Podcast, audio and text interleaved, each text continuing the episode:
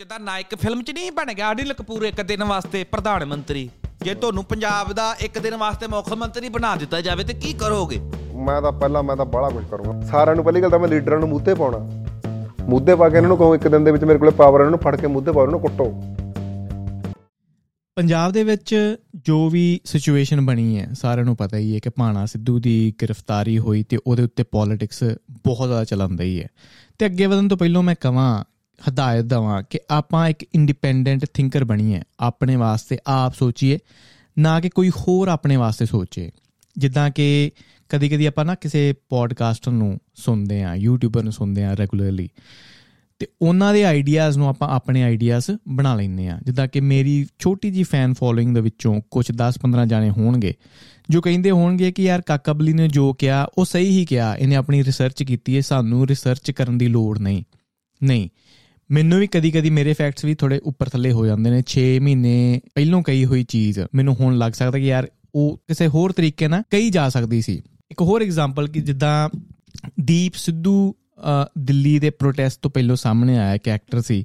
ਬੋਲਣ ਦਾ ਤਰੀਕਾ ਉਹਦਾ ਬੜਾ ਵਧੀਆ ਸੀ, ਬੜਾ ਕ੍ਰਿਸਮੈਟਿਕ ਸੀ ਤੇ 70 80% ਲੋਕਾਂ ਨੇ ਉਹਨੂੰ ਪਸੰਦ ਕੀਤਾ ਤੇ ਉਦੋਂ ਸ਼ੁਰੂ ਸ਼ੁਰੂ ਦੇ ਵਿੱਚ ਮੈਂ ਉਹਨੂੰ ਕੁਐਸਚਨ ਕਰਨਾ ਸ਼ੁਰੂ ਕੀਤਾ ਕਿ ਯਾਰ ਜਿਸ ਹਿਸਾਬ ਨਾਲ ਉਹ ਬੋਲਦਾ ਏ, ਉਹਦੇ ਤਿੱਖੇ ਵਰਡ ਨੇ, ਭਾਵੇਂ ਵਧੀਆ ਵਰਡ ਨੇ, ਤਿੱਖੇ ਵਰਡ ਨੇ, ਇਹ ਨੁਕਸਾਨ ਆਪਣੀ ਕਮਿਊਨਿਟੀ ਦਾ ਕਰਾ ਸਕਦਾ ਤੇ ਉਦੋਂ ਮਾੜੇ ਜਿਹੇ 네ਗੇਟਿਵ ਕਮੈਂਟ ਜਾਂ ਮੈਸੇਜ ਮੈਨੂੰ ਮਿਲਨੇ ਕਿ ਯਾਰ ਤੂੰ ਕਿੱਦਾਂ ਕਹਿਤਾ ਇਦਾਂ ਮੈਂ ਕਿਹਾ, ਚਲੋ ਹਰੇਕ ਬੰਦੇ ਦਾ ਸੋਚਣ ਦਾ ਤਰੀਕਾ ਵੱਖਰਾ ਹੋ ਸਕਦਾ ਬਟ ਮੈਂ ਦੀਪ ਸਿੱਧੂ ਦੇ ਉੱਤੇ ਰਵਾਂ ਕਿ ਉਹਨੂੰ ਸਾਰਿਆਂ ਨੇ ਬੜਾ ਪਸੰਦ ਕੀਤਾ, ਬੜੇ ਵਧੀਆ ਤਰੀਕੇ ਨਾਲ ਬੋਲਦਾ ਸਾਨੂੰ ਲੱਗਦਾ ਕਿ ਲੋਕਾਂ ਨੂੰ ਲੱਗਦਾ ਸੀ ਕਿ ਫਿਊਚਰ ਦੇ ਵਿੱਚ ਸਾਡਾ ਇੱਕ ਵਧੀਆ ਲੀਡਰ ਹੋ ਸਕਦਾ ਫਿਰ ਦਿੱਲੀ ਵੱਲ ਨੂੰ ਗਏ ਤੇ ਉਹ ਕਾਂਡ ਹੋ ਗਿਆ।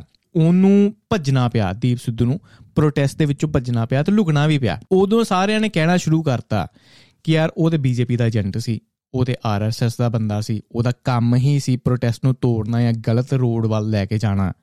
ਉਹਦੀਆਂ ਫਿਰ ਬੀਜੇਪੀ ਦੇ ਨਾਲ ਫੋਟੋਆਂ ਵੀ ਆਉਣੀਆਂ ਸ਼ੁਰੂ ਕਰਤੀਆਂ ਤੇ ਜੋ ਲੋਕੀ ਉਹਨੂੰ ਪਸੰਦ ਕਰਦੇ ਸੀ, ਉਹੀ ਲੋਕੀ ਉਹਨੂੰ ਹੇਟ ਕਰਨ ਲੱਪੇ ਉਹਨੂੰ 네ਗੇਟਿਵ ਲਾਈਟ ਦੇ ਵਿੱਚ ਪੇਂਟ ਕਰਨ ਲੱਪੇ ਹੁਣ ਉਸ ਤੋਂ ਬਾਅਦ ਉਹਦਾ ਐਕਸੀਡੈਂਟ ਹੋ ਗਿਆ, ਫਿਰ ਉਹਨੂੰ ਪੋਜ਼ਿਟਿਵਿਟੀ ਦੇ ਵੱਲ ਲੈ ਕੇ ਜਾਇਆ ਗਿਆ। ਉਹਦੀਆਂ ਹੁਣ ਮੈਂ ਗੁਰਦੁਆਰੇ ਦੇ ਵਿੱਚ ਫੋਟੋਆਂ ਵੀ ਦੇਖਦਾ ਵਾਂ ਤੇ ਬੜੇ ਵਧੀਆ ਟਾਕ ਸ਼ੋਜ਼ ਜੋ ਹੁੰਦੇ ਨੇ, ਉਹਦੇ ਐਗਜ਼ਾਮਪਲ ਲਏ ਜਾਂਦੇ ਨੇ ਕਿ ਕਿੰਨੇ ਵਧੀਆ ਚੀਜ਼ਾਂ ਇਹਨੇ ਕੀਤੀਆਂ ਪਰ ਕਮਿਊਨਿਟੀ ਵਾਸਤੇ। ਚਲੋ, ਮੈਂ ਨਿਊਟਰਲ ਰਹਿ ਕੇ ਇਹ ਚੀਜ਼ ਕਹਾਂ ਮੈਨੂੰ ਨਹੀਂ ਪਤਾ ਉਹ ਬੰਦਾ ਸਹੀ ਸੀ ਜਾਂ ਗਲਤ ਸੀ। ਪਰ ਦੇਖੋ ਜੋ ਟ੍ਰਾਂਜੀਸ਼ਨ ਹੋਈ, ਜੋ ਨੈਵੀਗੇਸ਼ਨ ਹੋਈ ਕਿ ਪਹਿਲਾਂ ਉਹਨੂੰ ਵਧੀਆ, ਫਿਰ ਉਹਨੂੰ ਘਟਿਆ, ਫਿਰ ਉਹਨੂੰ ਵਧੀਆ। ਇਹ ਸਾਰੇ ਇੱਕ ਹੀ ਗਰੁੱਪ ਦੇ ਲੋਕ ਨੇ।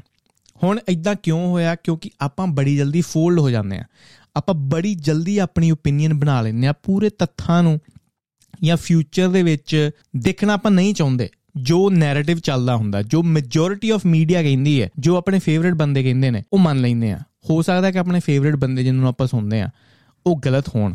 ਤੇ ਹੁਣ ਵੀ ਜੋ ਨੈਰੇਟਿਵ ਚੱਲਣ ਦਾ ਇਹ ਨਹੀਂ ਆ, ਕਿਉਂਕਿ ਆਪਣੇ ਨਾਲ ਲੇਅਰ ਆਈ ਹੋਈ ਹੈ, ਇੱਕ ਵੇਵ ਆਈ ਹੋਈ ਹੈ ਪੋਡਕਾਸਟਾਂ ਦੀ ਵੇਵ ਆਈ ਹੋਈ ਹੈ ਯੂਟਿਊਬਰਾਂ ਦੀ, ਜੋ ਇੱਕ ਵਧੀਆ ਗੱਲ ਹੈ, ਜਿੰਨੀਆਂ ਜ਼ਿਆਦਾ ਆਵਾਜ਼ਾਂ ਹੋਣਗੀਆਂ ਉਨੀਆਂ ਜ਼ਿਆਦਾ ਓਪੀਨੀਅਨਸ ਹੋਣਗੀਆਂ ਤੇ ਉਹਨਾਂ ਜ਼ਿਆਦਾ ਆਪਸ਼ਨਸ ਆਪਾਂ ਨੂੰ ਮਿਲਣਗੀਆਂ। ਬਟ ਜਦੋਂ ਮੈਂ ਪੋਡਕਾਸਟਰਾਂ ਨੂੰ ਜਾਂ ਯੂਟਿਊਬਰ ਨੂੰ ਦੇਖਦਾ ਨਾ, ਲਗਭਗ ਕੁਝ ਚੀਜ਼ ਗੱਲ ਕਰਦੇ ਨੇ।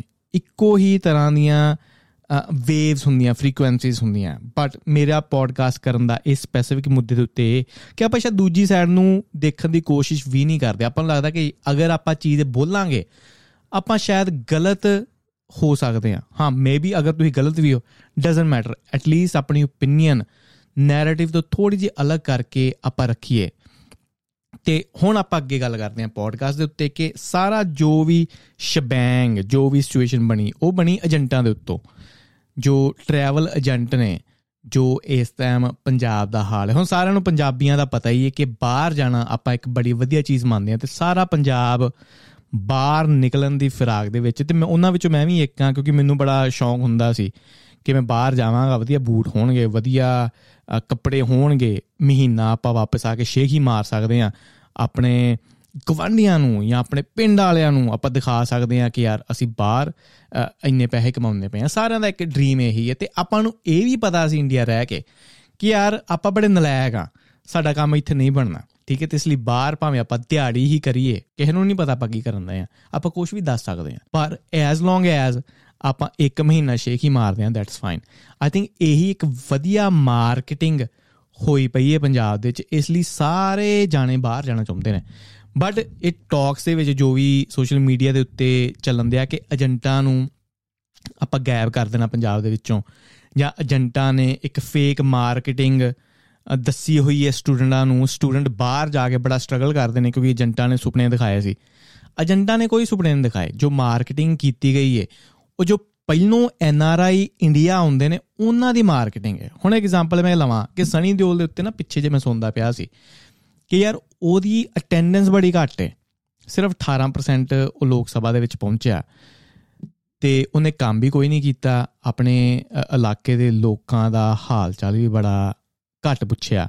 ਤੇ ਮੈਂ ਸੋਚਣ ਦਿਆ ਸੀ ਕਿ ਵਟ ਡਿਡ ਯੂ ਥਿੰਕ ਜਦੋਂ ਉਹਦੇ ਲਈ ਵੋਟ ਪਾਈ ਸੀ ਤੁਸੀਂ ਕੀ ਸੋਚਿਆ ਸੀ ਕਿ ਇਹ ਬੜਾ ਵਧੀਆ ਨੇਤਾ ਹੈ?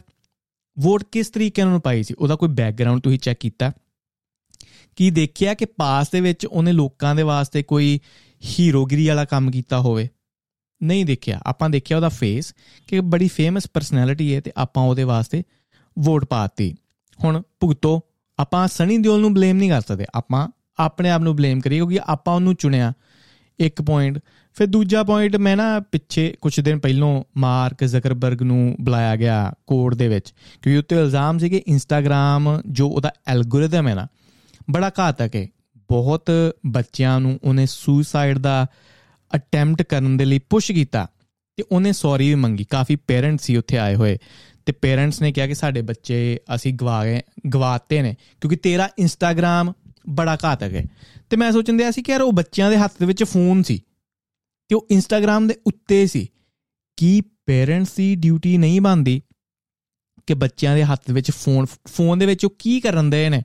ਤੁਸੀਂ ਦੇਖੋ ਫੈਮਿਲੀ ਗਾਏ ਨਾਮ ਦਾ ਇੱਕ ਕਾਰਟੂਨ ਹੈ, ਜੋ ਇੱਕ ਅਡਲਟ ਕਾਰਟੂਨ ਹੈ, ਜਿਹਦੇ ਵਿੱਚ ਜੋਕਸ ਬੜੇ ਅ ਸਿਆਣਿਆਂ ਵਾਸਤੇ ਨੇ ਮੈਂ ਕਹਿ ਲਈਆਂ, ਜਾਂ ਸੈਕਸ਼ੂਅਲ ਜੋਕਸ ਨੇ।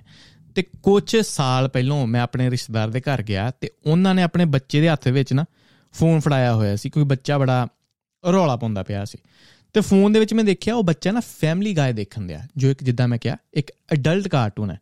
ਤੇ ਮੈਂ ਉਹਨਾਂ ਨੂੰ ਪੁੱਛਿਆ ਕਿ ਤੁਸੀਂ 5-6 ਸਾਲ ਦਾ ਬੱਚਾ, ਤੁਹਾਨੂੰ ਪਤਾ ਹੈ ਉਹ ਕੀ ਦੇਖਣ ਦਿਆ ਫੋਨ ਦੇ ਉੱਤੇ? ਉਹਨਾਂ ਨੇ ਕਿਹਾ ਕਿ ਯਾਰ, ਉਹ ਸਿਰਫ ਕਾਰਟੂਨ ਦੇਖਣ ਦਿਆ। ਮੈਂ ਕਿਹਾ, ਨਹੀਂ, ਇਹ ਨਾਰਮਲ ਕਾਰਟੂਨ ਨਹੀਂ, ਇਹ ਸਿਆਣਿਆਂ ਵਾਸਤੇ ਕਾਰਟੂਨ ਨੇ, ਬੱਚਿਆਂ ਵਾਸਤੇ ਨਹੀਂ। ਤੇ ਇਹ ਤੇ ਆਪਣੀ ਸਿਚੁਏਸ਼ਨ ਹੈ ਕਿ ਆਪਾਂ ਹਮੇਸ਼ਾ ਬਲੇਮ ਗੇਮ ਕਰਨਾ ਚਾਹੁੰਦੇ ਕਿ ਆਪਾਂ ਆਪਣੇ ਉੱਤੇ ਬਲੇਮ ਨਹੀਂ ਲੈਣਾ ਚਾਹੁੰਦੇ। ਹਮੇਸ਼ਾ ਕਿਸੇ ਦੇ ਉੱਤੇ ਬਲੇਮ ਪਾਉਣਾ ਚਾਹੁੰਦੇ ਆ ਹੁਣ ਇੱਕ ਆਈਲਟਸ ਕਰਨ ਦਾ ਇੱਕ ਵਧੀਆ ਮਾਧਿਅਮ ਕਹਿ ਲਈਏ ਕਿ ਜਿਹਦੇ ਥਰੂ ਆਪਾਂ ਬਾਹਰ ਜਾਂਦੇ ਪਏ ਆ ਇੱਕ ਸੌਖਾ ਤਰੀਕਾ ਹੈ। ਇੱਕ ਦੋ ਨੰਬਰ ਦਾ ਤਰੀਕਾ ਸਮਗਲਿੰਗ ਦਾ ਤਰੀਕਾ ਹੈ। ਹੁਣ ਜਦੋਂ ਡਿਮਾਂਡ ਇੰਨੀ ਜ਼ਿਆਦਾ ਹੋਵੇ ਪੰਜਾਬ ਦੇ ਵਿੱਚ, ਤੇ ਆਬਵੀਅਸਲੀ ਕੋਈ ਆਪਣਾ ਬਿਜ਼ਨਸ ਖੋਲਣਾ ਚਾਹੇਗਾ ਉਹ ਡਿਮਾਂਡ ਨੂੰ ਫੁੱਲਫਿਲ ਕਰਨ ਵਾਸਤੇ। ਜਦੋਂ ਹਰੇਕ ਬੰਦਾ ਬਾਹਰ ਜਾਣਾ ਚਾਹੁੰਦਾ ਹੈ, ਹੁਣ ਆਈਲਟਸ ਵੀ ਤੁਸੀਂ ਕਰਦੇ ਹੋ ਨਾ ਆਈਲਟਸ ਦੇ ਵਿੱਚ ਕਰਕੇ ਵੀ ਇਦਾਂ ਦੇ ਇਮੀਗ੍ਰੇਸ਼ਨ ਦੇ ਪਾਲਿਸੀਜ਼ ਨੇ ਕਿ ਨਵੇਂ ਬੰਦੇ ਨੂੰ ਨਹੀਂ ਪਤਾ ਹੋਏਗਾ। ਆਬਵੀਅਸਲੀ ਉਹ ਏਜੰਟ ਕੋਲ ਜਾਏਗਾ ਤੇ ਕਹੇਗਾ, ਯਾਰ, ਮੇਰਾ ਵੀਜ਼ਾ ਲਵਾ ਦੇ। ਭਾਵੇਂ ਪੈਸੇ ਵੀ ਆਪਣੇ ਕੋਲ ਨਹੀਂ, ਫੀਸਾਂ ਵੀ ਨਹੀਂ, ਆਪਾਂ ਪੈਸੇ ਸ਼ੋਅ ਕਰਵਾ ਕੇ ਬਾਹਰ ਜਾਂਦੇ ਆ ਠੀਕ ਹੈ, ਆਪਾਂ ਨੂੰ ਪਤਾ, ਆਪਾਂ ਕੁਝ ਨਾ ਕੁਝ ਇਲੀਗਲ ਕਰਨ ਦੇ ਆ ਪਰ ਆਪਾਂ ਫੇਰ ਵੀ ਕਰਦੇ ਆ ਕਿਉਂਕਿ ਆਪਾਂ ਡੈਸਪਰੇਟ ਆ ਚਲੋ, ਇੱਕ ਸੌਖਾ ਤਰੀਕਾ, ਉਹਦੇ ਵਿੱਚ ਵੀ, ਉਹ ਫਾਈਲ ਦੇ ਵਿੱਚ ਵੀ ਕਦੀ-ਕਦੀ ਫਾਈਲ ਫਸ ਜਾਂਦੀ ਹੈ। ਟਰੈਵਲਿੰਗ ਵੀਜ਼ਾ ਦੇ ਵਿੱਚ ਵੀ ਫਾਈਲ ਫਸ ਜਾਂਦੀ ਹੈ। ਸਾਲ-ਸਾਲ ਉਹਦਾ ਕੋਈ ਰਿਜ਼ਲਟ ਨਹੀਂ ਆਉਂਦਾ ਕੀ ਆਪਾਂ ਏਜੰਟ ਨੂੰ ਬਲੇਮ ਕਰੀਏ ਨਹੀਂ ਆਪਣੀ ਫਾਈਲ ਹੀ ਇੰਨੀ ਸਟਰੋਂਗ ਨਹੀਂ ਦੂਜੇ ਪਾਸੇ ਆਈਏ ਕਿ ਜਦੋਂ 2 ਨੰਬਰ 'ਚ ਆਪਾਂ ਬਾਹਰ ਜਾਣਾ ਹੁੰਦਾ ਆਪਾਂ ਨੂੰ ਪਤਾ ਵੀ ਹੈ ਕਿ ਲੋਕੀ ਕਦੀ ਨਾ ਕਦੀ ਬਾਹਰ ਨਹੀਂ ਪਹੁੰਚਦੇ ਬਹੁਤ ਲੋਕੀ ਘੱਟ ਲੱਕੀ ਹੁੰਦੇ ਨੇ ਜੋ 6 ਮਹੀਨੇ ਦੇ ਅੰਦਰ ਅੰਦਰ ਅਮਰੀਕਾ ਜਾਂ ਕੈਨੇਡਾ 2 ਨੰਬਰ ਦੇ ਵਿੱਚ ਤੁਰ ਕੇ ਜਾਂ ਯੂਰਪ ਕੰਟਰੀਆਂ ਦੇ ਵਿੱਚ ਪਹੁੰਚਦੇ ਨੇ ਬਟ ਇਹ ਜਾਣਦਿਆਂ ਹੋਇਆਂ ਵੀ ਕਿ देयर इज अ ਪੋਸਿਬਿਲਿਟੀ ਕਿ ਆਪਣੀ ਮੌਤ ਹੋ ਜਾਏਗੀ, ਫਿਰ ਵੀ ਲੋਕੀ ਇਹਨੇ ਡੈਸਪਰੇਟ ਨੇ ਕਿ 40 40 50 50 ਲੱਖ ਦੇ ਕੇ ਉਹ ਰਿਸਕ ਲੈਣਾ ਚਾਹੁੰਦੇ ਨੇ। ਤੇ ਡੈਸਪਰੇਸ਼ਨ ਦੀ ਮੈਂ ਗੱਲ ਕਰਾਂ ਕਿ ਜਦੋਂ ਆਪਾਂ ਕਿਸੇ ਏਜੰਟ ਨੂੰ ਪੈਸੇ ਦੇਣ ਲੱਗੇ ਆ, ਕੀ ਆਪਾਂ ਉਹਦਾ ਬੈਕਗ੍ਰਾਉਂਡ ਚੈੱਕ ਕਰਦੇ ਆ ਕਿ ਕਿੰਨੇ ਉਹਨੇ ਵੀਜ਼ੇ ਲਵਾਏ, ਕੀ ਉਹਦਾ ਰਿਕਾਰਡ ਹੈ ਨਹੀਂ, ਆਪਾਂ ਡੈਸ ਆਪਾਂ ਸਿਰਫ ਬਾਹਰ ਜਾਣਾ, ਪੈਸੇ ਨੂੰ ਦੇ ਦਿੱਤੇ ਦੈਟਸ ਇਜ਼ ਕਿ ਸਾਡਾ ਵੀਜ਼ਾ ਲਵਾ ਦੇ ਤੇ ਬੜੀ ਮੈਂ ਜਨਤਾ ਦੇਖੀ ਹੈ ਕਿ ਪੈਸੇ ਕਿਸੇ ਦੀਆਂ ਗੱਲਾਂ ਸੁਣ ਕੇ ਕਿ ਯਾਰ ਉਹਨੇ, ਉਹ ਏਜੰਟ ਨੇ ਮੇਰਾ ਵੀਜ਼ਾ ਲਵਾਇਆ ਸੀ, ਤੂੰ ਵੀ ਉਹਦੇ ਲਵਾ ਦੇ। ਆਪਾਂ ਆਪਣੀ ਰਿਸਰਚ ਬਹੁਤ ਘੱਟ ਕਰਦੇ ਆ ਤੇ ਕੀ ਸਿਰਫ ਏਜੰਟਾਂ ਨੂੰ ਹੀ ਬਲੇਮ ਕਰਨਾ ਆਪਣਾ ਬਣਦਾ ਕਿ ਆਪਾਂ ਆਪਣੇ ਉੱਤੇ ਰਿਸਪੌਂਸਿਬਿਲਿਟੀ ਨਾ ਰੱਖੀਏ? ਕਿ ਆਪਾਂ ਵੀ ਕਦੀ ਨਾ ਕਦੀ ਰਿਸਰਚ ਨਹੀਂ ਕਰਦੇ। ਆਪਾਂ ਵੀ ਜ਼ਿਆਦਾ ਕੁਐਸਚਨ ਨਹੀਂ ਪੁੱਛਦੇ। ਆਪਾਂ ਸਿਰਫ ਗੱਲਾਂ 'ਚ ਆ ਕੇ ਪੈਸੇ ਦੇ ਦਿੰਦੇ ਆ ਚਲੋ, ਜ਼ਰੂਰੀ ਨਹੀਂ ਕਿ ਏਜੰਟਾਂ ਦੇ ਹੀ ਵਿੱਚ ਫਾਲਟ ਹੈ ਕੋਈ ਵੀ ਬਿਜ਼ਨਸ ਹੋ ਸਕਦਾ ਯਾਰ, ਉਹ 'ਚ ਫਰਾਡ ਦੇ ਕੇਸਿਸ ਬਹੁਤ ਹੁੰਦੇ ਨੇ। ਹੁਣ ਮੈਂ ਹੀ ਸਮਝੋ ਮੈਂ ਏਜੰਸੀ ਆਪਣੀ ਖੋਲਦਾ ਵਾਂ ਇੰਡੀਆ ਦੇ ਵਿੱਚ। ਠੀਕ ਹੈ, ਮੈਂ ਵੀ ਪੂਰੀ ਕੋਸ਼ਿਸ਼ ਕਰਦਾ ਹਾਂ ਕਿ ਹਰੇਕ ਬੰਦੇ ਦਾ ਵੀਜ਼ਾ ਆਵੇ, ਕਿਉਂਕਿ ਮੈਂ ਚਾਹੁੰਦਾ ਹਾਂ ਕਿ ਹੋਰ ਅੱਗਿਓਂ ਕਸਟਮਰ ਮੇਰੇ ਕੋਲ ਆਉਣ। ਮੈਂ ਡੈਲੀਬਰੇਟਲੀ ਨਹੀਂ ਚਾਹੁੰਦਾ ਕਿ ਯਾਰ ਕਿਸੇ ਦਾ ਵੀਜ਼ਾ ਫਸੇ, ਕਿਉਂਕਿ ਜਲਦੀ ਜਲਦੀ ਮੈਂ ਕਿਸੇ ਦੀ ਫਾਈਲ ਕੱਢਾਂਗਾ ਤੇ ਫੇਰ ਹੀ ਅੱਗਿਓਂ ਲੋਕਾਂ ਦੀਆਂ ਹੋਰ ਫਾਈਲਾਂ ਆਉਣਗੀਆਂ। ਬਟ ਇਦਾਂ ਮੈਂ ਕਿਹਾ ਕਿ ਲੀਗਲ ਤਰੀਕੇ ਦੇ ਵਿੱਚ ਵੀ ਕਦੀ ਨਾ ਕਦੀ ਫਾਈਲ ਫਸ ਜਾਂਦੀ ਹੈ। ਲੀਗਲ ਤਰੀਕੇ ਦੇ ਵਿੱਚ ਵੀ ਰਿਫਿਊਜ਼ਲਾਂ ਆ ਜਾਂਦੀਆਂ ਨੇ। ਤੇ ਇਮੇਜਿਨ ਕਰੋ ਕਿ 2 ਨੰਬਰ ਦੇ ਵਿੱਚ ਕਿੰਨਾ ਤਗੜਾ ਰਿਸਕ ਹੈ। ਉਹਦੇ ਵਿੱਚ ਜਾਣਾ ਜਾਂ ਫਰਾਡ ਦਾ ਹੋਣਾ ਕਿੰਨੇ ਉਹਦੇ ਚਾਂਸਸ ਵੱਧ ਜਾਂਦੇ ਨੇ। ਬਟ ਅਗਰ ਮੈਂ ਏਜੰਟ ਹਾਂ ਲਾਸਟ ਥਿੰਗ ਆਈ ਵਾਂਟ ਕਿ ਚਾਰ ਜਾਣੇ ਮੇਰੇ ਆਫਿਸ ਆ ਕੇ ਕਹਿਣ ਕਿ ਯਾਰ ਇਹਦੇ ਪੈਸੇ ਮੋੜ। ਬਟ ਮੈਂ ਵੀ ਮਿਹਨਤ ਕੀਤੀ ਹੈ, ਮੈਂ ਵੀ ਫਾਈਲ ਬਣਾਈ ਹੈ। ਕਿਉਂ ਨਹੀਂ? ਮੈਂ ਸਾਰਾ ਪੋਸਿਬਿਲਿਟੀ ਸਾਰੇ ਸਿਨੈਰੀਓਜ਼ ਤੁਹਾਨੂੰ ਦੱਸੇ ਹੀ ਸੀ ਫਾਈਲ ਲਾਉਣ ਤੋਂ ਪਹਿਲਾਂ ਕਿ ਆਹ ਰਿਸਕ ਨੇ ਰਿਫਿਊਜ਼ਲ ਵੀ ਹੋ ਸਕਦਾ, ਪੈਸੇ ਫਸ ਵੀ ਸਕਦੇ ਨੇ। ਬਟ ਫਿਰ ਵੀ ਤੁਸੀਂ ਪੈਸੇ ਫੜਾਏ। ਸਭ ਤੋਂ ਡਰਾਵਨਾ ਚੀਜ਼ ਮੈਂ ਮੰਨਦਾ ਹਾਂ ਕਿ ਜਦੋਂ 10 ਜਾਣੇ ਆ ਕੇ ਤੁਹਾਨੂੰ ਹਰਾਸ ਕਰਦੇ ਨੇ, ਉਹ ਇੱਕ ਚੀਜ਼ ਫਿਰ ਨਾ ਪਿੱਛੇ ਜੇ ਵੀ ਹੁੰਦਾ ਸੀ ਕਿ ਕਿਸੇ ਨੇ ਤੁਹਾਡੇ ਧਰਮ ਬਾਰੇ ਕੁਝ ਕੁਝ ਬੋਲਤਾ ਤੇ ਤੁਹਾਡੇ ਘਰ ਨਿਹੰਗ ਸਿੰਘ ਆ ਕੇ ਮਾਫੀ ਮੰਗਾਉਂਦੇ ਨੇ। ਉਹ ਵੀ ਮੈਨੂੰ ਬੜਾ ਮਾੜਾ ਲੱਗਦਾ ਸੀ ਕਿ ਯਾਰ ਇਦਾਂ ਕਿਉਂ? ਅਗਰ ਮੈਂ ਕੁਝ ਬੋਲਿਆ ਤੇ ਜ਼ਰੂਰੀ ਨਹੀਂ ਕਿ ਤੁਸੀਂ ਮੇਰੇ ਨਾਲ ਗੱਲ ਕਰੋ ਰਾਦਰ ਦੈਨ ਕਿ ਤੁਸੀਂ ਮੇਰੀ ਫੈਮਿਲੀ ਨੂੰ ਜਾ ਕੇ ਹਰਾਸ ਕਰੋ। ਇਹ ਵੀ ਸਿਚੁਏਸ਼ਨ ਸ਼ਾਇਦ ਹੁਣ ਵੀ ਇਦਾਂ ਪੰਜਾਬ ਦੇ ਵਿੱਚ ਹੁੰਦਾ ਹੋਵੇਗਾ ਕਹਿਣ ਦਾ ਮੇਰਾ ਭਾਵ ਕਿ ਜਸ ਸ਼ੋਇੰਗ ਅਪ ਆਫਿਸ ਦੇ ਵਿੱਚ ਜਾ ਕੇ ਚਾਰ ਪੰਜ ਬੰਦਿਆਂ ਨੂੰ ਇਕੱਠਾ ਕਰਕੇ, ਉਹ ਚੀਜ਼ ਬੜੀ ਡਰਾਵਣੀ ਹੈ। ਉੱਥੇ ਸ਼ਾਇਦ ਮੈਂ ਭਾਣਾ ਸਿੱਧੂ ਦੇ ਨਾਲ ਅਗਰੀ ਨਹੀਂ ਕਰਦਾ ਵਾਂ। ਬਟ ਜਿੱਦਾਂ ਮੈਂ ਕਿਹਾ ਫਰਾਡ ਸਿਰਫ ਇਹਦੇ ਵਿੱਚ ਨਹੀਂ, ਹੋਰ ਵੀ ਕੇਸਿਸ ਦੇ ਵਿੱਚ ਹੁੰਦੇ ਹੋਣਗੇ। ਸਿਰਫ ਏਜੰਸੀ ਦੇ ਵਿੱਚ ਵੀ ਨਹੀਂ, ਹੋਰ ਵੀ ਬੜੇ ਬਿਜ਼ਨਸ ਬੜੀਆਂ ਇੰਡਸਟਰੀ ਨੇ। ਜਿਹਦੇ ਵਿੱਚ ਫਰਾਡ ਹੁੰਦੇ ਨੇ। ਤੇ ਫਰਾਡ ਨੂੰ ਹੈਂਡਲ ਕਰਨ ਦਾ ਸਭ ਤੋਂ ਵਧੀਆ ਤਰੀਕਾ ਕਿਹੜਾ ਹੈ? ਹੁਣ ਮੈਂ ਇੱਥੇ ਕਹਾਂਗਾ, ਯਾਰ ਲਾਅ ਤੇ ਆਰਡਰ ਸਭ ਤੋਂ ਬੈਸਟ ਚੀਜ਼ ਹੈ ਜੋ ਬੰਦਿਆਂ ਨੂੰ ਫੋਲੋ ਕਰਨੀ ਚਾਹੀਦੀ, ਆਪਣੇ ਹੱਥ ਦੇ ਵਿੱਚ ਲਾਅ ਨਹੀਂ ਰਹਿਣਾ ਚਾਹੀਦਾ। ਹੁਣ ਕੋਈ ਕਹਿ ਸਕਦਾ ਕਿ, ਯਾਰ ਲਾਅ ਤੇ ਆਰਡਰ ਬੜਾ ਸਲੋ ਹੈ ਕਾਨੂੰਨ ਬੜਾ ਸਲੋ ਹੈ ਯਾਰ, ਜਦੋਂ ਕੇਸ ਪੈ ਜਾਵੇ ਜਾਂ ਆਪਾਂ ਸ਼ਿਕਾਇਤ ਵੀ ਕਰੀਏ, ਉਹਨੂੰ 10 ਜਾਂ 15 ਸਾਲ ਲੱਗ ਜਾਂਦੇ ਨੇ, ਕਈਆਂ ਕੇਸਾਂ ਦੇ ਵਿੱਚ ਕਾਫੀ ਟਾਈਮ ਲੱਗ ਜਾਂਦਾ। ਯਾਰ, ਇਹ ਸਲੋ ਹੈ ਇਸ ਲਈ ਆਪਾਂ ਨੂੰ ਹੁਣੇ ਰਿਜ਼ਲਟ ਚਾਹੀਦਾ। ਇੱਥੇ ਮੈਂ ਕਹਾਂ ਕਿ ਦੇਖੋ, ਹੁਣ ਤੁਹਾਡੇ ਨਾਲ ਸਮਝੋ ਕਿਸੇ ਨੇ ਠੱਗੀ ਮਾਰੀ। ਤੁਸੀਂ ਭਾਣਾ ਸਿੱਧੂ ਵਰਗੇ ਕੈਰੈਕਟਰ ਕੋਲ ਗਏ ਕਿ ਤੁਹਾਡੇ ਨਾਲ ਠੱਗੀ ਵੱਜੀ ਹੈ ਤੁਸੀਂ ਚਾਹੁੰਦੇ ਹੋ ਹੋਣ ਹੀ ਤੁਹਾਡੇ ਨਾਲ ਆ ਜਸਟਿਸ ਹੋਵੇ। ਭਾਣਾ ਸਿੱਧੂ ਨੇ ਤੁਹਾਡੀ ਹੈਲਪ ਕੀਤੀ, ਤੁਹਾਨੂੰ ਪੈਸੇ ਵਾਪਸ ਮਿਲ ਜੇ that's good that's good right ਵਧੀਆ ਹੋ ਗਿਆ। ਹੁਣ ਇਮੇਜਿਨ ਤੁਹਾਡੇ ਦੇ ਇਲਜ਼ਾਮ ਕੋਈ ਲੱਗ ਦਵੇ ਲੱਗ ਜਵੇ। ਤੇ ਤੁਹਾਨੂੰ ਪਤਾ ਵੀ ਨਹੀਂ। ਤੁਹਾਨੂੰ ਕੋਈ ਕਹੇ ਕਿ ਯਾਰ ਤੂੰ ਮੇਰੇ ਨਾਲ ਠੱਗੀ ਮਾਰੀ ਹੈ ਤੇ ਤੁਹਾਨੂੰ ਪਤਾ ਵੀ ਨਹੀਂ, ਤੇ ਚਾਰ ਬੰਦੇ ਆ ਕੇ ਤੁਹਾਡੇ ਸਾਹਮਣੇ ਖੜੇ ਹੋ ਜਾਣ ਕਿ ਇਹਦੇ ਪੈਸੇ ਮੋੜ। ਤੁਸੀਂ ਕਹਣਾ ਯਾਰ, ਇਹ ਕੀ ਚੀਜ਼ ਮੈਨੂੰ ਤਾਂ ਪਤਾ ਵੀ ਨਹੀਂ। ਤੇ ਉਸ ਕੇਸ ਦੇ ਵਿੱਚ ਤੁਸੀਂ ਕਹੋਗੇ ਯਾਰ, ਅਗਰ ਇਹੀ ਚੀਜ਼ ਲਾਅ ਐਂਡ ਆਰਡਰ ਦੇ ਥਰੂ ਹੋਵੇ ਤਾਂ ਬੈਟਰ ਨਹੀਂ। ਹੁਣ ਦੇਖੋ ਲਾਅ ਤੇ ਆਰਡਰ ਪਰਫੈਕਟ ਨਹੀਂ ਬਟ ਉਹ ਤੁਹਾਡੀ ਬੈਸਟ ਆਪਸ਼ਨ ਹੈ। ਇਹ ਜੋ ਡਿਜ਼ਾਈਨ ਬਣਿਆ ਨਾ ਸਲੋ ਦਾ, ਉਹ ਜਾਣ ਬੁੱਝ ਕੇ ਬਣਾਇਆ ਗਿਆ ਕਿ ਸਲੋ ਹੋਵੇ ਤਾਂ ਕਿ ਹਰੇਕ ਪੱਥਰ ਨੂੰ ਆਪਾਂ ਪੁੱਟ ਕੇ ਦੇਖੀਏ, ਉਹਦੇ ਥੱਲੇ ਐਵੀਡੈਂਸ ਕੀ ਨੇ।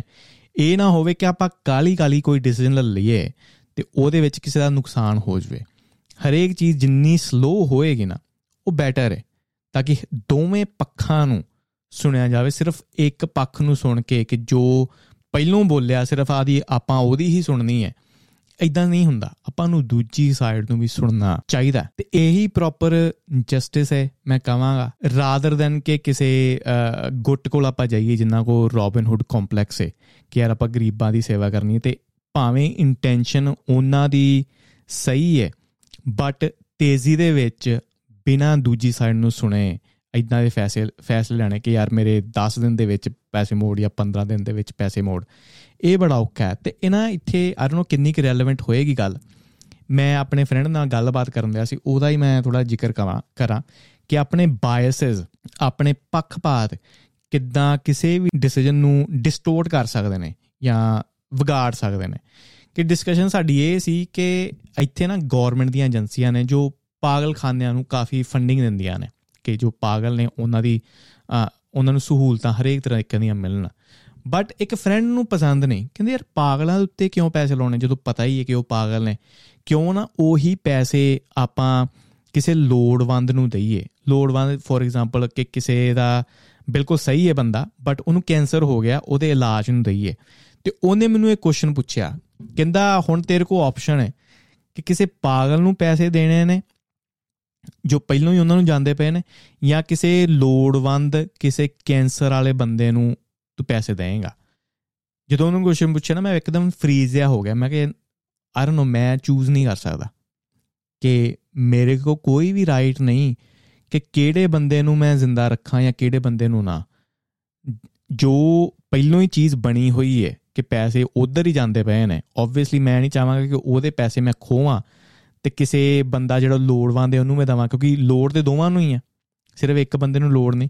ਕਿੱਦਾਂ ਹੁਣ ਅਗਰ ਇਹੀ ਚੀਜ਼ ਤੇਰੇ ਕਿਸੇ ਫੈਮਿਲੀ ਦੇ ਨਾਲ ਹੋਵੇ, ਕਿ ਤੇਰਾ ਫੈਮਿਲੀ ਦਾ ਕੋਈ ਬੰਦਾ ਹੈ, ਉਹਨੂੰ ਕੈਂਸਰ ਹੈ, ਉਹਨੂੰ ਪੈਸੇ ਦੀ ਲੋੜ, ਫਿਰ ਤੂੰ ਕੀ ਕਰੇਗਾ? ਮੈਂ ਕਿਹਾ ਫਿਰ ਤੇ ਮੈਂ ਆਬਵੀਅਸਲੀ ਅਗਰ ਮੈਨੂੰ ਕਿਸੇ ਨੂੰ ਮਾਰਨਾ ਵੀ ਪਏ, ਤੇ ਮੈਂ ਉਹ ਮਾਰ ਕੇ ਬੰਦੇ ਨੂੰ, ਆਪਣੀ ਫੈਮਿਲੀ ਨੂੰ ਬਚਾਵਾਂਗਾ। ਤੇ ਐਦਾਂ ਬਾਇਸਸ ਕੰਮ ਕਰਦੇ ਨੇ ਐਦਾਂ ਪੱਖਪਾਤ ਕੰਮ ਕਰਦਾ। ਇਸ ਲਈ ਜੋ ਵੀ ਬੰਦਾ ਡਿਸੀਜਨ ਲੈਣ ਦੀ ਪਾਵਰ ਰੱਖਦਾ ਹੈ ਨਾ ਆਪਾਂ ਮੇਕ ਸ਼ੋਰ ਕਰਨਾ ਹੈ ਕਿ ਉਹ ਉਹ ਬਿਲਕੁਲ ਪੱਖਪਾਤ ਨਾ ਕਰੇ। ਦੋਵੇਂ ਸਾਈਡਾਂ ਨੂੰ ਉਹ ਸਮਝੇ, ਦੋਵੇਂ ਸਾਈਡਾਂ ਨੂੰ ਉਹ ਸੁਣੇ। ਸਿਰਫ ਆਪਾਂ ਇਹ ਨਹੀਂ ਕਹਿਣਾ ਕਿ ਮੇਰੇ ਕੋ ਆ ਕੇ ਕਿਸੇ ਨੇ ਦਰਖਾਸਤ ਕੀਤੀ ਤੇ ਉਹੀ ਪੀੜਤ ਬੰਦਾ ਹੈ। ਦੂਜਾ ਬੰਦਾ ਜਿਹੜਾ ਮੇਰੇ ਕੋ ਨਹੀਂ ਆਇਆ, ਉਹ ਪੀੜਤ ਨਹੀਂ। ਇਦਾਂ ਨਹੀਂ ਹੁੰਦਾ। ਦੋਵਾਂ ਸਾਈਡਾਂ ਨੂੰ ਸੁਣਨਾ ਬਹੁਤ ਜ਼ਿਆਦਾ ਇੰਪੋਰਟੈਂਟ ਹੈ। ਹੁਣ ਜਦੋਂ ਭਗਵੰਤ ਮਾਨ ਦੀ ਗੱਲ ਆਉਂਦੀ ਹੈ, ਕੋਸ਼ਿਸ਼ਾਂ ਮੈਂ ਮੰਨਦਾ ਵਾਂ ਜੋ ਕਲਚਰਲੀ ਹੁੰਦੀਆਂ ਨੇ। ਹੁਣ ਨਾ ਇਹ ਪੂਰੀ ਸਿਚੁਏਸ਼ਨ ਦੇ ਵਿੱਚ ਪਰਚੇ ਬੜੇ ਪਏ। ਅ ਭਾਣਾ ਸਿੱਧੂ ਦੇ ਉੱਤੇ ਪਰਚੇ ਹੋਏ। ਆਰ ਨੋ ਕਿੰਨੇ ਸਹੀ ਨੇ, ਕਿੰਨੇ ਗਲਤ ਨੇ। ਇੱਕ ਚੈਨੀ ਖੋਨ ਦਾ ਪਰਚਾ ਵੀ ਪਿਆ। ਆਰ ਨੋ ਕਿ ਉਹਦੀ ਰਿਐਲਿਟੀ ਕੀ ਹੈ? ਸਿਰਫ ਮੈਂ ਅਸਿਊਮ ਨਹੀਂ ਕਰ ਸਕਦਾ ਕਿ ਉਹ ਸਹੀ ਹੈ ਜਾਂ ਗਲਤ ਹੈ। ਜਿੰਨਾ ਚਿਰ ਪੂਰੇ ਤੱਥ ਸਾਹਮਣੇ ਨਹੀਂ ਆਉਂਦੇ। ਬਟ ਪਰਚਾ ਪੂਰੀ ਫੈਮਿਲੀ ਦੇ ਉੱਤੇ ਹੋਇਆ। ਉੱਥੇ ਮੈਨੂੰ ਕਦੀ, ਉੱਥੇ ਮੈਨੂੰ ਲੱਗਦਾ ਕਿ ਇਹ ਚੀਜ਼ ਸ਼ਾਇਦ ਨਹੀਂ ਸੀ ਹੋਣੀ ਚਾਹੀਦੀ। ਬਟ ਕੀ ਇਹ ਚੀਜ਼ ਨਵੀਂ ਹੈ? ਨਹੀਂ। ਇਹ ਚੀਜ਼ ਆਪਣੀ ਨਾ ਬੜੀ ਕਲਚਰਲ ਹੈ। ਬੜੀ ਵਾਰੀ ਤੁਸੀਂ ਸੁਣਿਆ ਹੋਵੇਗਾ ਮੇਰੀ ਫੈਮਿਲੀ ਦੇ ਵਿੱਚ ਵੀ ਜਦੋਂ ਪਿੰਡ 'ਚ ਕੋਈ ਲੜਾਈ ਹੋਣੀ ਨਾ, ਤੇ ਮੇਰੇ ਘਰਦਿਆਂ ਨੂੰ ਬਾਹਰ ਨਹੀਂ ਸੀ ਜਾਣ ਦੇਣਾ। ਮੇਰੇ ਘਰ ਦੇ ਕਹਿੰਦੇ ਸੀ ਕਿ ਆ ਬਾਹਰ ਨਾ ਜਾ, ਤੇਰੇ ਪਰਚੇ 'ਚ ਨਾ ਨਾ ਕਿਤੇ ਆ ਜਾਵੇ। ਇਹ ਚੀਜ਼ ਬਹੁਤ ਟਾਈਮ ਤੋਂ ਹੁੰਦੀ ਆਈ ਹੈ ਕਿ ਯਾਰ ਕਿਹੜੇ ਵੀ ਬੰਦੇ ਨਾਲ ਆਪਣੀ ਖੁੰਦਕ ਹੈ ਨਾ, ਬਸ ਉਹਦਾ ਪਰਚਾ ਕੋਈ ਵੀ ਇਨਸੀਡੈਂਟ ਹੁੰਦਾ, ਉਹ ਪਰਚੇ ਦੇ ਵਿੱਚ ਉਹਦਾ ਵੀ ਨਾਮ ਲਿਖਾ ਦਿਓ ਉਹ ਵੀ ਟੰਗਿਆ ਜਾਵੇ। ਇਹ ਚੀਜ਼ ਨਵੀਂ ਨਹੀਂ ਤੇ ਸਿਰਫ ਆਪਾਂ ਭਗਵੰਤ ਮਾਨ ਨੂੰ ਨਹੀਂ ਕਹਿ ਸਕਦੇ ਯਾਰ, ਉਹ ਚੀਜ਼ ਕਰਨ ਦਿਆ ਹੈ। ਕੋਈ ਵੀ ਵੈਪਨ ਜਦੋਂ ਆਪਾਂ ਫੋਰਜ ਕਰਦੇ ਆ ਨਾ ਕੋਈ ਵੀ ਨਵਾਂ ਵੈਪਨ ਜਦੋਂ ਆਪਾਂ ਬਣਾਉਂਦੇ ਆ, ਤੇ ਆਪਾਂ ਕੋਸ਼ਿਸ਼ ਕਰਦੇ ਆ ਕਿ ਆਪਣੀ ਆਪੋਜੀਸ਼ਨ ਦੇ ਉੱਤੇ ਆਪਾਂ ਯੂਜ਼ ਕਰੀਏ। ਦਿਮਾਗ ਦੇ ਵਿੱਚ ਇਹ ਰੱਖਣਾ ਜ਼ਰੂਰ ਚਾਹੀਦਾ ਹੈ ਕਿ ਉਹ ਵੈਪਨ ਆਪਣੇ ਉੱਤੇ ਵੀ ਯੂਜ਼ ਹੋ ਸਕਦਾ ਹੈ। ਜੋ ਮੈਂ ਕਲਿੱਪ ਸ਼ੁਰੂ ਚ ਚਲਾਇਆ ਤੁਹਾਡਾ, ਕਿ ਭਾਣਾ ਸਿੱਧੂ ਕਹਿੰਦਾ ਕਿ ਜਦੋਂ ਮੈਂ ਪਾਵਰ ਚ ਆਇਆ, ਜਿੰਦੇ ਵੀ ਲੀਡਰ ਹੋਣਗੇ, ਉਹਨਾਂ ਨੂੰ ਮੈਂ ਲੰਮਿਆਂ ਪਾਵਾਂਗਾ। ਉਹ ਇੱਕ ਵੈਪਨ ਫੋਰਜ ਉਹਨੇ ਕਰ ਲਿਆ। ਇੱਕ ਵੈਪਨ ਬਣਾਤਾ ਬਟ ਉਹੀ ਵੈਪਨ ਅਗਰ ਉਹਦੇ ਅਗੇਂਸਟ ਹੁਣ ਯੂਜ਼ ਹੁੰਦਾ ਪਿਆ ਤੇ ਕੀ ਉਹ ਚੰਗੀ ਚੀਜ਼ ਹੈ ਜਾਂ ਮਾੜੀ ਚੀਜ਼ ਹੈ? ਫਿਰ ਆਪਾਂ ਉਹਨੂੰ ਮਾੜਾ ਕਵਾਂਗੇ?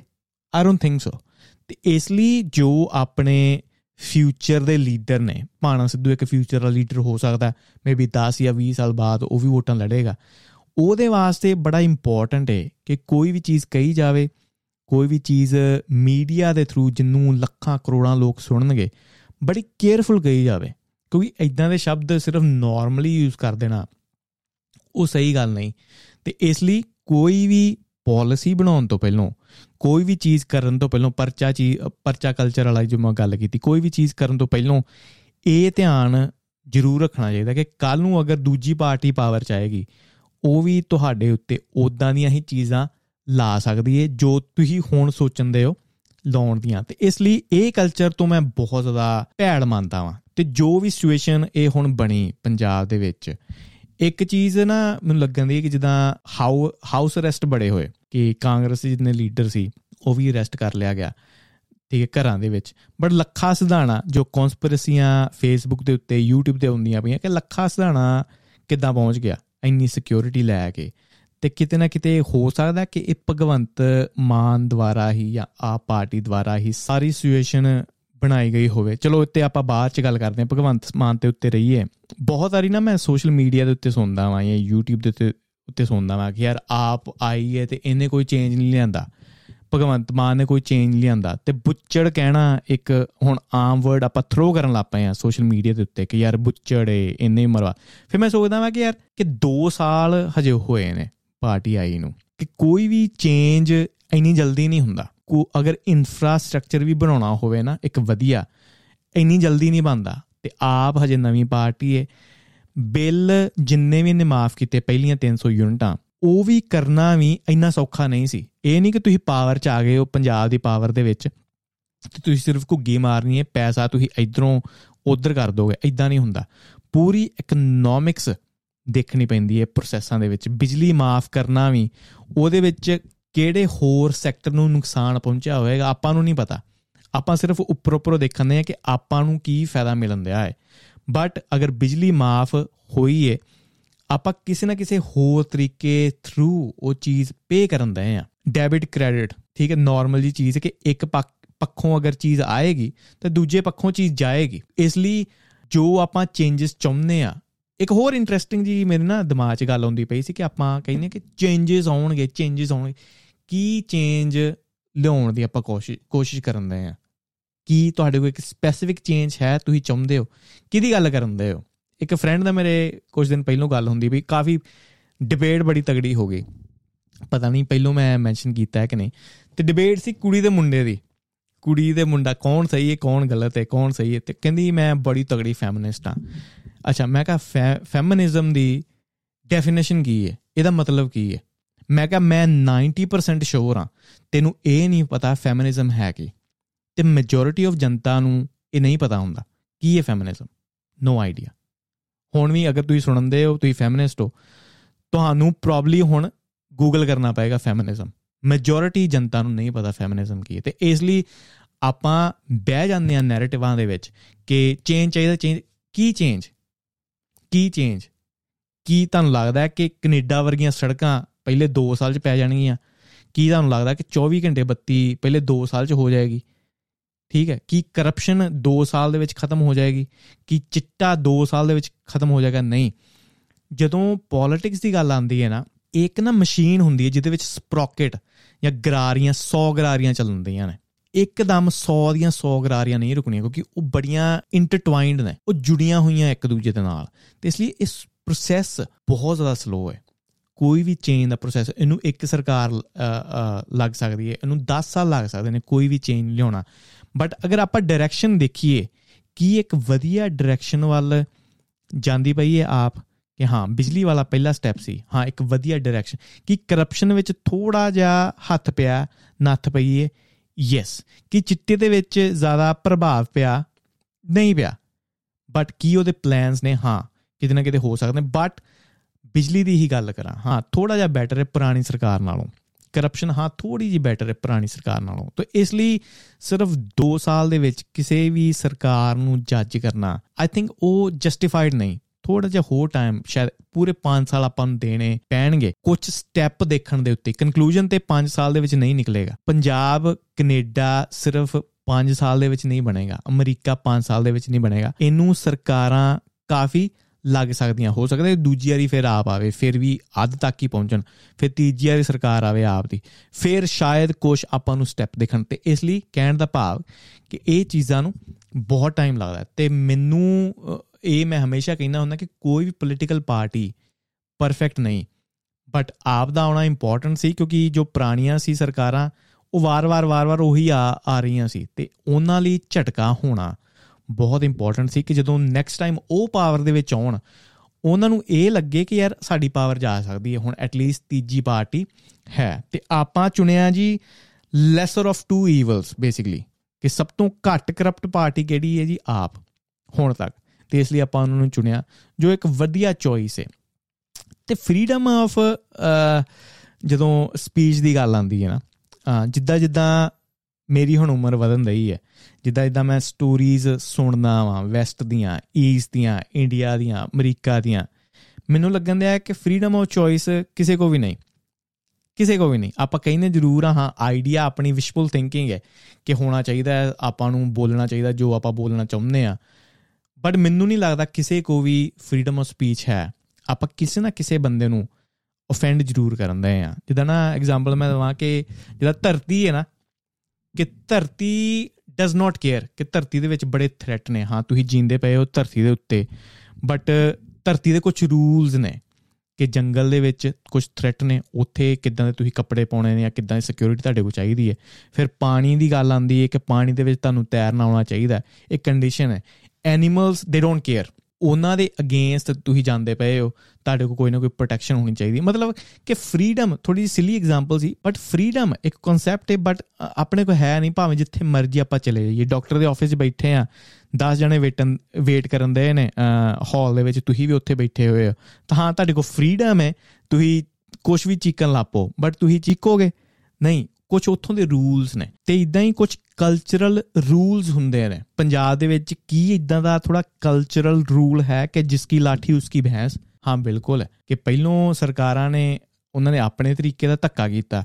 ਹੁਣ ਭਗਵੰਤ ਮਾਨ ਕੀ ਇਹਨੂੰ ਕਿਸੇ ਜਗ੍ਹਾ ਤੇ ਲੱਗਦਾ ਹੈ ਕਿ ਮੈਂ ਸਪਰੈਸ ਕਰਾਂ ਆਡੀਅנס ਜਾਂ ਸਪਰੈਸ ਕਰਾਂ ਜੋ ਮੇਰੇ ਅਗੇਂਸਟ ਬੋਲਣ ਦਿਆ ਕੀ ਇਹ ਵੀ ਕਰਦਾ ਹੋਏਗਾ ਹਾਂ ਆਬਵੀਅਸਲੀ ਕਰਦਾ ਹੋਏਗਾ ਕਿ ਅਗਲੀ ਸਰਕਾਰ ਲੈਟਸ ਸੇ ਇੱਕ ਲੱਖਾ ਸਰਣਾ ਆਂਦਾ ਜਾਂ ਅ, ਭਾਣਾ ਸਿੱਧੂ ਵੀ ਅ, ਚੁਣ ਕੇ ਆਉਂਦੇ ਨੇ ਬੰਦੇ ਨੇ ਸੀਐਮ ਕਿ ਇਹ ਨਹੀਂ ਕਰਨਗੇ ਇਦਾਂ ਦੀਆਂ ਜਿਸ ਕੀ ਲਾਠੀ ਉਸ ਕੀ ਬੈਂਸ ਹਾਂ ਇਹ ਵੀ ਬਿਲਕੁਲ ਕਰਨਗੇ ਜੋ ਪਹਿਲੋਂ ਕਲਿੱਪ ਦਿਖਾਇਆ ਉਹ ਚ ਬਿਲਕੁਲ ਕਲੀਅਰ ਸੀ। ਜਿੱਦੀ ਜਿੱਦੀ ਜਦ- ਜਿੱਦਾਂ ਜਿੱਦਾਂ ਚੱਲਦੀ ਹੈ ਨਾ ਉਦਾਂ ਉਦਾਂ ਜਨਤਾ ਚਲਾਉਂਦੀ ਹੈ। ਤੇ ਇਸ ਲਈ ਫਰੀडम ਆਫ ਸਪੀਚ ਹਾਂ ਇੱਕ ਵਧੀਆ ਕਨਸੈਪਟ ਹੈ ਸਾਰਿਆਂ ਨੂੰ ਲੱਗਦਾ ਕਿ ਹੋਣਾ ਚਾਹੀਦਾ ਬਟ ਆਈ ਡੋਨਟ ਨੋ ਕਿ ਕਿਸੇ ਕੋ ਹੈ ਜਾਂ ਨਹੀਂ ਹੈ। ਹੁਣ ਪ੍ਰੋਟੈਸਟ ਦੀ ਮੈਂ ਗੱਲ ਕਰਾਂ ਕਿ ਇੱਕ ਚੀਜ਼ ਨਾ ਮੈਂ ਨੋਟਿਸ ਕੀਤੀ। ਕਿ ਕੁਝ ਸਾਲਾਂ ਤੋਂ ਪ੍ਰੋਟੈਸਟ ਬੜੇ ਹੁੰਦੇ ਪਏ ਨੇ। ਗੈਦਰਿੰਗ ਬੜੀ ਹੁੰਦੀ ਪਈ ਹੈ। ਫਾਰਮਿੰਗ ਪ੍ਰੋਟੈਸਟ ਹੋ ਗਿਆ, ਫਿਰ ਅਜਨਾਲਾ ਕਾਂਡ ਹੋ ਗਿਆ। ਤੇ ਉਹ ਤੋਂ ਮੈਂ ਸੋਚਣ ਦਿਆ ਸੀ, ਇੱਕ ਕਨਸਪੀਰੇਸੀ ਮੇਰੇ ਦਿਮਾਗ 'ਚ ਚੱਲਣ ਦੀ ਸੀ ਕਿ ਪਹਿਲੀ ਗੱਲ ਕਿ ਇੱਕ ਇੱਕ ਤੋਂ ਬਾਅਦ, ਇੱਕ ਤੋਂ ਬਾਅਦ ਇੱਕ ਪ੍ਰੋਟੈਸਟ ਹੁੰਦੇ ਪਏ ਨੇ। ਇਹਦਾ ਕੀ ਕਨਸੀਕੁਐਂਸ ਹੈ? ਇਹਦਾ ਕਨਸੀਕੁਐਂਸ ਹੈ ਕਿ ਜਦੋਂ ਆਪਾਂ ਵਾਰ-ਵਾਰ ਕੋਈ ਚੀਜ਼ ਕਰਦੇ ਆ ਨਾ, ਉਹਦੀ ਮਹੱਤਤਾ ਘਟ ਜਾਂਦੀ ਹੈ। ਇਹਦਾ ਕਹਾਣੀ ਸਾਰਿਆਂ ਨੇ ਸੁਣੀ ਹੋਏਗੀ ਕਿ ਇੱਕ ਆਪਣੀਆਂ ਚੜਾਉਣ ਦਿਆ ਸੀ ਮੱਝਾਂ, ਇੱਕ ਮੁੰਡਾ ਤੇ ਉਹ ਕਹਿੰਦਾ ਚਲੋ ਜੀ ਮੈਂ ਪਿੰਡ ਵਾਲਿਆਂ ਨੂੰ ਬੇਵਕੂਫ ਬਣਾਵਾਂ। ਉਹਨੇ ਰੌਲਾ ਪਾਉਣਾ ਸ਼ੁਰੂ ਕਰਤਾ ਕਿ ਯਾਰ ਸ਼ੇਰ ਆਇਆ ਸ਼ੇਰ ਆਇਆ, ਪੂਰਾ ਪਿੰਡ ਆ ਗਿਆ ਡਾਂਗਾ ਲੈ ਕੇ। ਤੇ ਉਹ ਹੱਸਣ ਲੱਗ ਪਿਆ।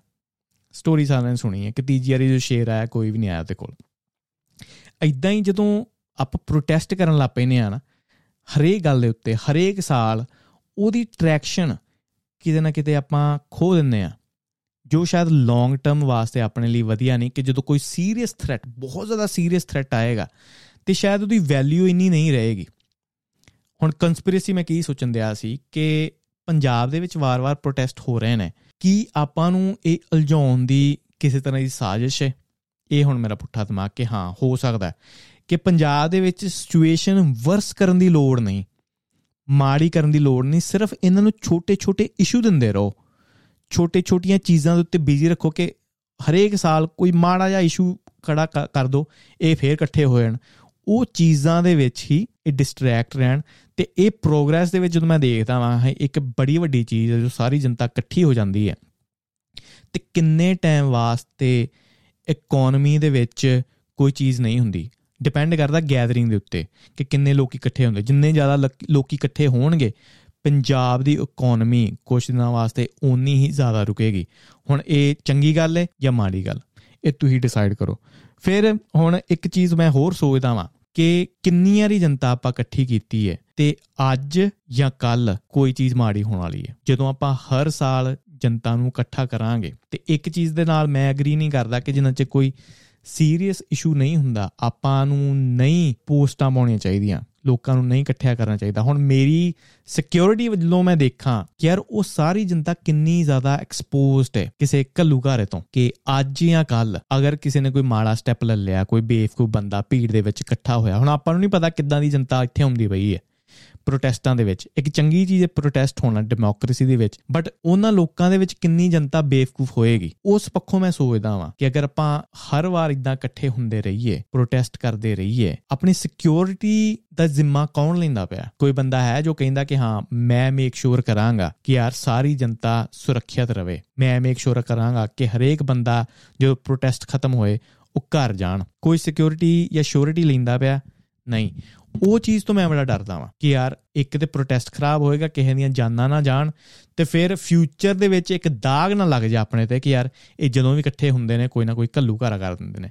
ਤੇ ਉਹ ਚੀਜ਼ ਤੋਂ ਮੈਂ ਡਰਦਾ ਵਾਂ ਤੇ ਇਸ ਲਈ ਬੜਾ ਰਿਲੈਕਟੈਂਟ ਹੁੰਦਾ ਵਾਂ ਜਦੋਂ ਵੀ ਕੋਈ ਪੋਸਟ ਪੈਂਦੀ ਕਿ ਯਾਰ ਉੱਥੇ ਇਕੱਠੇ ਹੋਵੋ। ਮੈਂ ਬੜਾ ਰਿਲੈਕਟੈਂਟ ਹੁੰਦਾ ਵਾਂ ਕਿ ਯਾਰ ਇਹ ਚੀਜ਼ ਨਹੀਂ ਹੋਣੀ ਚਾਹੀਦੀ।